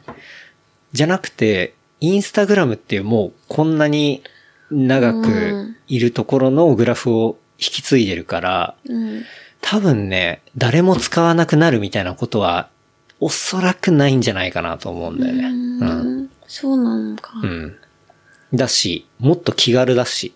まあね、うん音声メ、そうだね。クラブハウスはちクラょっと、ブハウスが、やっぱり、こう、バッと来たのって、やっぱコロナ禍でみんなに家にいて、やっぱコミュニケーション取りたい、誰かと話したいみたいな、っていうところがバツとったまたまあったタイミングのもんだったと思うから。で、すぐ終わったもんね。うん。あれの終わったタイミングってやっぱ、ね、拘束時間も長い。で、なんだかんだもうみんな外で普通に話ができるってなって、そうそう、されていったわけじゃん。うん。うん。うん。だまあ全てはタイミングだったりするんだけど、でもそれじゃタイミングがめちゃくちゃ良かったっていうこともあるよあ、ね。天才的な、天才っていうかもうそこしかないよねっていうタイミングだったと思うね。うん。だから、まあ俺もどう使おうかなって思ってて、うんでうん、なんか、ツイッターでは結構テキストを書いたりとかうんっていうのが、まあそういう、トンマナっていうか、うん。なんかそういうやり方だったりしたけど、スレッズの場合って基本的にさ、うんインスタグラムのユーザーがガッと来てるわけじゃん。そうだね。で、インスタグラム当然ビジュアルのサービスなわけじゃん。うん画像だったり動画だったり。だから、あんまりもうテキスト書かなくていいかなと思って。あ、そうなんだ。俺はね、うんうん。なんか、もう本当に一言とか、うん、うん今日の最近の写真みたいな感じで10枚ぐらいバーってあげたりとか、今日の出来事みたいな感じでバーって画像上げたりみたいな。それはインスタとスレッズではまた違う写真をあげるってこと？一緒の写真だとあ、違うね意。味ないよね。うん。あんまインスタの方に上げてない写真をあげるってことか。とか。で、試しに今はそうやってみてる。なんか例えばだけど、うん。そうなんか思ったのは、投稿で、そんなになんかインスタの投稿って結構重一枚一枚重要視する人も多いじゃん、うん基本。うん。まあ何でも何でもあげる人もいるかもしれないけど、ってなった時に、で、なんか私とかは特にイラストしか上げてなかったりする。例えば、うんうんイラストのアカウントだから一応。ってなった時に、そうじゃなくて、バーってこう普通にい写真とか出来事とかを出したいなって思った時に、うん例えばストーリーに上げるじゃん。うん。今だと。はい。スレッズがない場合だと。はいストーリーに上げるけど、ストーリー自体は24時間で消えちゃうじゃん。そうだね。でも本当はハイライトにしない限りは残らないから。でもハイライトもまあちょっと残すのは違うみたいなそううんところとかを使うのに、スレッズでバーって上げるとかはいいなと思った。それは、俺まさにそのやり方。あの、インスタのアカウントってやっぱ、ワンテーマ、1アカウントじゃないと、基本的にね、やっぱ、統一性がないもんねそうそう。あんまり、よろしくないというか、まあ、伸びないみたいなところがあって。だからみんなほらさ、いろん、まあ、メインのアカウントありながら、これがカメラアカウントです。これが車アカウントです。これがイラストアカウントですとかさ。だ俺だってもう、完全、ね、あの、ストーリーにはいろいろ上げたりするけど、うん基本ポストしてんのはもう番組のものを上げてるわけだし、うんもうそのテーマ一個でやってるって。で、そう。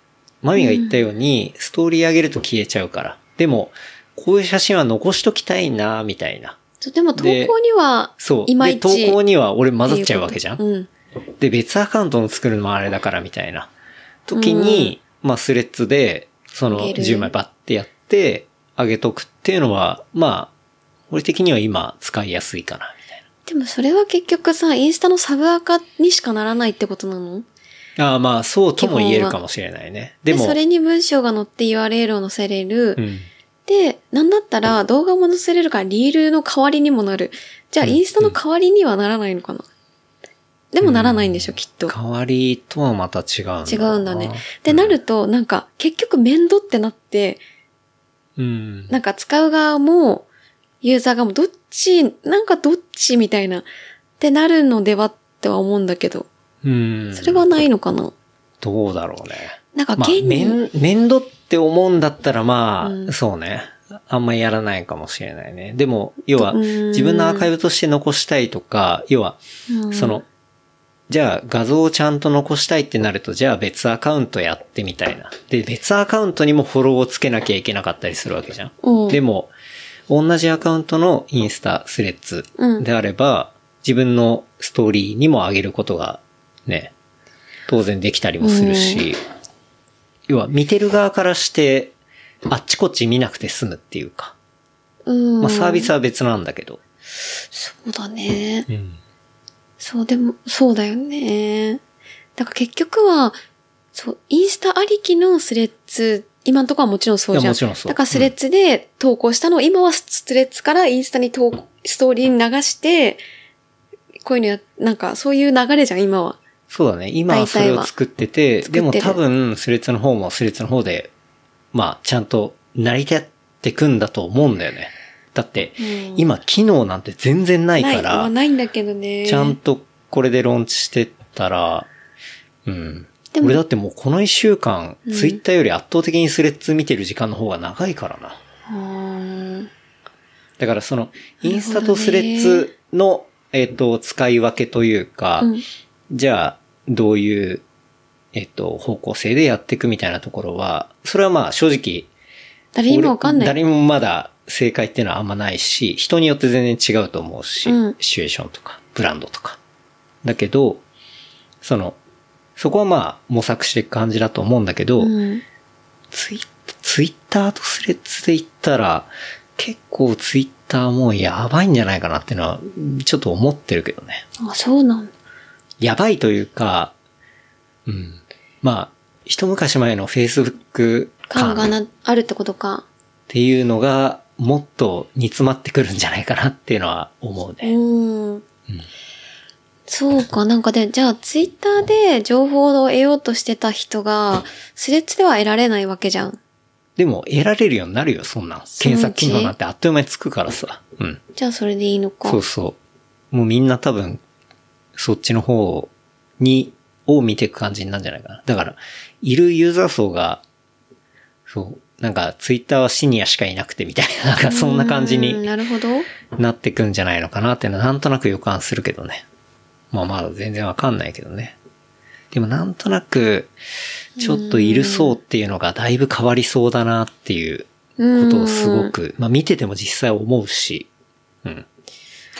なんかもともとツイッターはやってなかった人とか、アーティストの人とか、要はビジュアルメインでやってる人が、スレッズはちゃんとやってたりみたいな。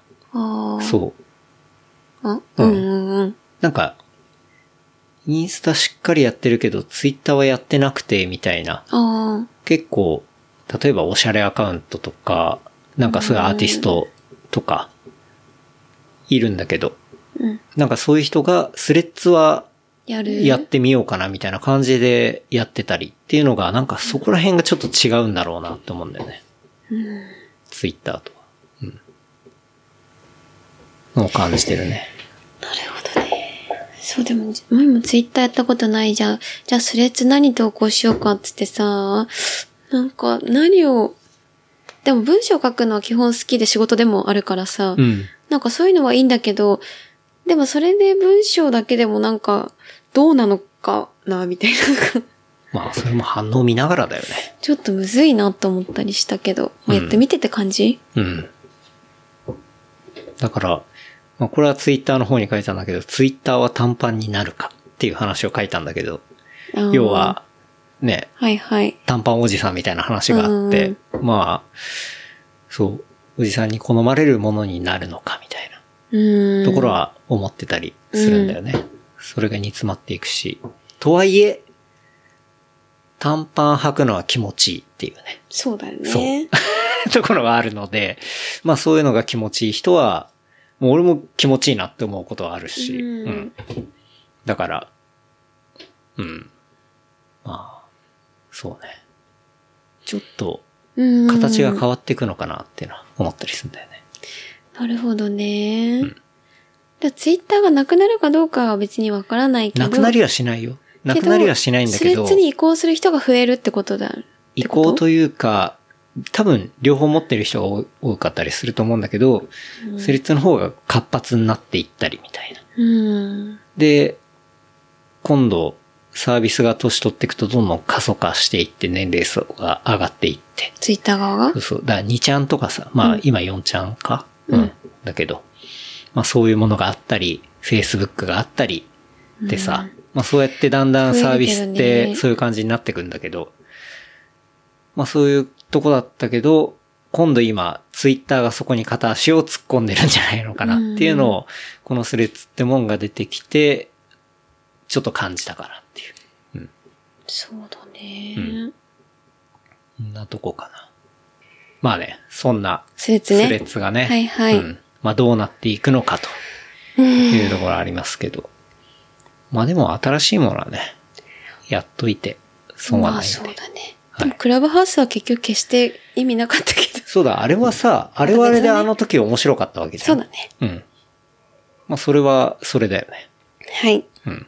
まあずっとやっていくかどうかっていうのはまた全然別の話だねうんまあね、いろんな波にはね、乗った方がいいってこと乗だね。った方が、乗って損ないからね。確かに。うん。そう。だって乗らないと、その波のデカさとか、うんうん。うねりみたいなものはわかんないし、そうだね。外から見てるだけじゃね。うん。んだからまあいろいろやってみてって感じ？そうね。まあそれで感じたこと、まあ合わないと思ったらやめりゃいいだけの話だし。うん。削除できない。まあ削除しなくては、放置ね。そう、放置すりゃいいだけの話だし。うんみたいなね。それはまあ何事でも言えるんじゃない？うん。んね。最近買ったもの。うん。俺結構感動したのが、はい。電動歯ブラシ。ああれ良くない？なんかさ、一時期、ツイッターとか、インスタとかだったっけな、竹道さんが、うんうんドリフターズスタンドの、竹道さんがなんか、電動歯ブラシもっと早く買っときゃよかったみたいあ。なさ、うん。言ってたんだ。そう、そういう話をしてて、うんなんかやたら押してるなと思って、まあちょっとタイミングがあってさ、うんあの、我が家にもうん。入ってきましたけど、うんうん。まあ、買ったのはフィリップスのソニックケア、うん。エキスパートクリーンっていう、まあそういうね、電動歯ブラシ。超音波歯ブラシですけど。はい。いやーもう、磨き上がりのレベルがもう絶対手磨きには戻れないね。そうだね。じゃない？あれなんで買わなかったんだろうな。いや、それは理由があって、あ、一回買ったそう、のか。買って、うんそれは4年前ぐらいかな。買って使ってたんだよなんかね。チャチいやつ買っちゃったんだ。多分。そうかんな、で、多分3000円ぐらいだと思う。そうだよね。それで、あ、なんか、あんまりじゃないってなってたんだうん、よね。うん、うん。で、それで、やめて、手磨きで、そう,、自分の感じで磨いた方がいいんだなと。乾電池も入れなきゃいけなかったりみたいなやつだったから、だいぶ昔のやつで。そうだわ。うん。で、なんかね、この間というか今うんうん持ってるやつは、ちゃんと充電のクレードルもあって、うん。うん。こう、無線で充電できるし、うん。まあ、アプリと連動もできるけど、もうやんないけど、ねうん。でも、モードも変えられるもんね。そう、いろいろあって。あとはなんせ磨き力が高い。うん。あれすごいよね。高いね。こう、歯医者でやってもらったみたいなツルツル感出るもんね。うん。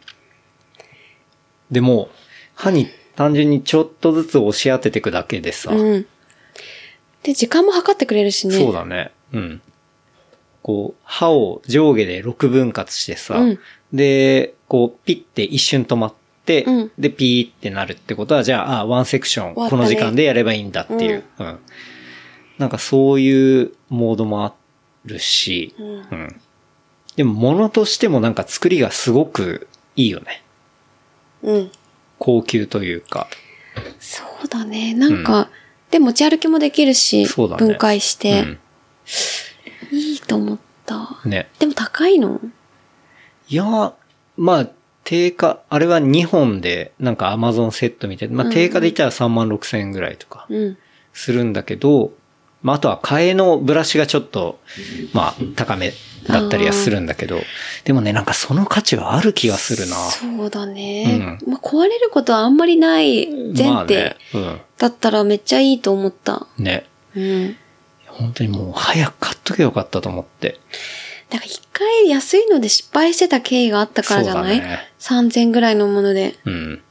やっぱね、いいの買っといた方がよかったね。ねでね、あの、そろそろ、プライムデーだっけ？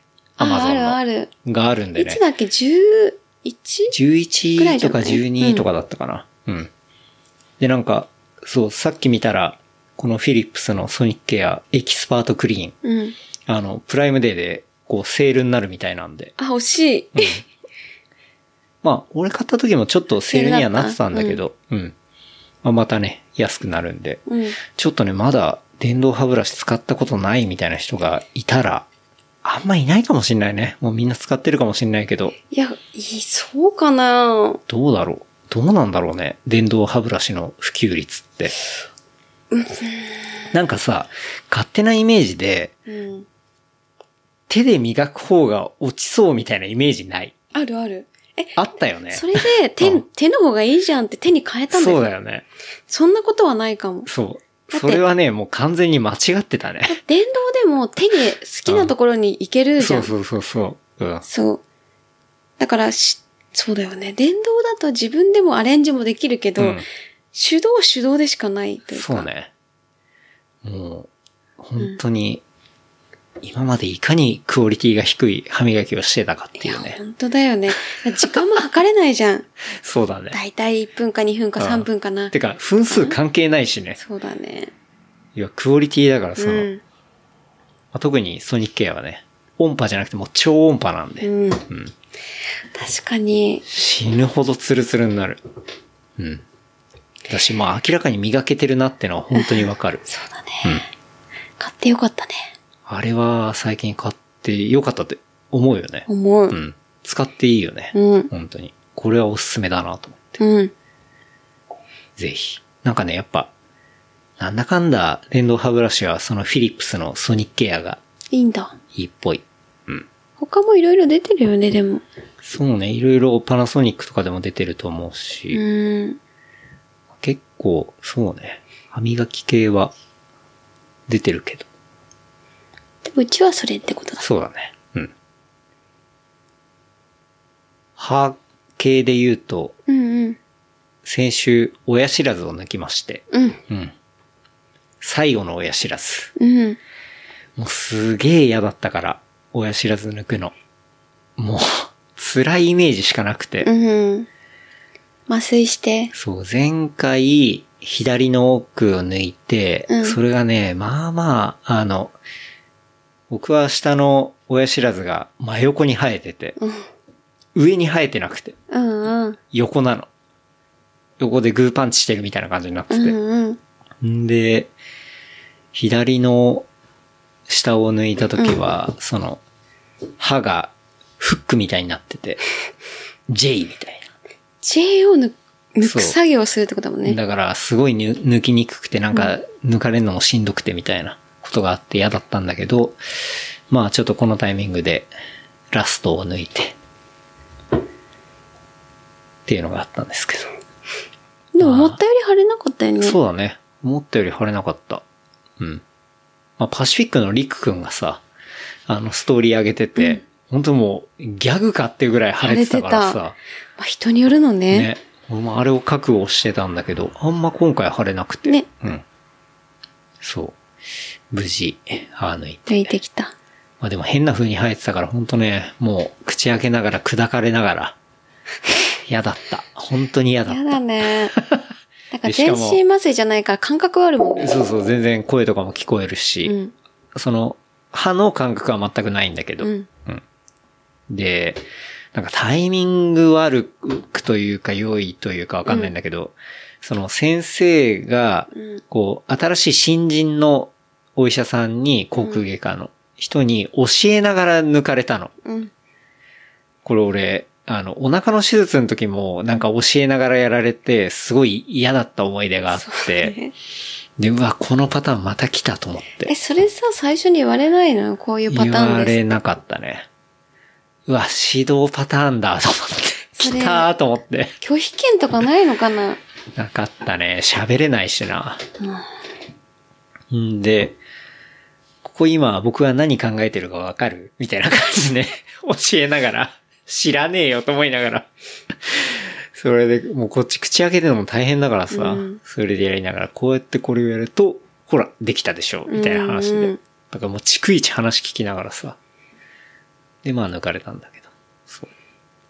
まあね。というわけで、まあ、先週は、ちょっとお酒が飲めなかったりとか、うん、そうだね。控えてたりとかね、激しい運動もできなかったんだけど、うん。まあ、ようやく抜いて、今、すっきりしてますと。うん。まあ、ちょっとまだ喋りづらいんだけどね。本当？うん。あんまり気づかない。うん。っていうね、こうありましたけど。うん。告知、はい。おまんで食堂、うん。決定ですね。はい。はい。やっとね。日付は、日付は7月31の月曜日です。7月31、うん。月曜日。そう。はいやっと会場、そう、会場のキッチンカーが戻ってきて、そう、会場は、まあね、もともと、えっと、馬郎町にある、そう。えープラスロビー。だから、朝朝やんをね、やったところで見つけたところで、うんあの、キッチンカーでね、やろうと思ったが、そう。キッチンカーの部品がなんか故障してたみたいな感じで、そう、なんか車検かな？車検かでメンテナンスするのに、うん。海外から部品取り寄せで、で、はい。7月いつかわかんないっていう話だったんだけど、うん。そう、やっと帰ってくるということで、はい。そう、決まった。よおめでとうございます。かった。はい。そう、日にちが決まんないとなんかあんまりやる気も告知もできないもんね。起きないし。確かに。まあ、ゴールがないとね。そうそうそうだね、感じだったけど決まったので、731。はい。はい7月最終日だね。うん。月曜日。うん。夜、何時ぐらい？何時ぐらい？まあ、5、6時 ?6 時ぐらい ?5、から。6時くらいかな？夕方、はい夜はい。かな。うん。朝やんがあったあの会場の馬郎横山、馬郎町、はい。馬郎町問屋街ですね。問屋街だねの、馬郎町問屋街プラスロビスロビーーで、で検索したらまあ場所がね、出わかるのんで、はい。そこで、おまで食堂。おまんで食堂、やりますね。来ましたね、ついに。えー今やっとグッズ作ってね、そうね発。注したり。うん。そう。しおまてるところんでグラスがね、そう。はい。ここはちょうど発注完了。うんあとは待つのみ。うん。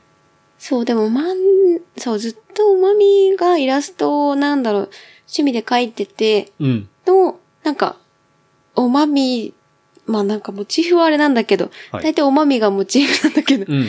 その大体目と、うん。目というか顔うん。が大体、大体全部それうん。っていうようなキャッチーなのがあって、そうね。うんそうそう。それのグラスを作る。それを落とし込んだような、グラス？まあグラス。グラスつっても足付きのね。そうそう。はい。グラスを作ってるとか、あとは T シャツかな ?T シャツを今作ってるところ。うん。で、グッズはそのあたりかなそうねかな？出して。あの、当然そのオマンデー食堂の、えーその場でも、えー来てもらえれば買うことができるし、まあ後日、ウェブの方にもね、そうだねん。オンラインにも出して、出して、でそれっていうのは、レシピセットにセットにする。なってるとはい。いうことで。まあ本当はね、先月やろうみたいな話をしていたが、そうだねまあそのキッチンカー問題があったんで、ようやくそれが解決したんで。解決したのではい晴れて、7月タート31、月曜日、オマンデー食堂、スタート夜、スタートはい。っていうわけで。はい。はい。これはまあ夏とか季節のいい間はね、月月一1だねぐらいで。はい。だから、11、10月、11月ぐらいまでで、うん、うん。もう終わり。まあ寒すぎるとね。うん。はい嫌だからさ、まあわかんない。でも、反響に応じてっていうとこですけどね。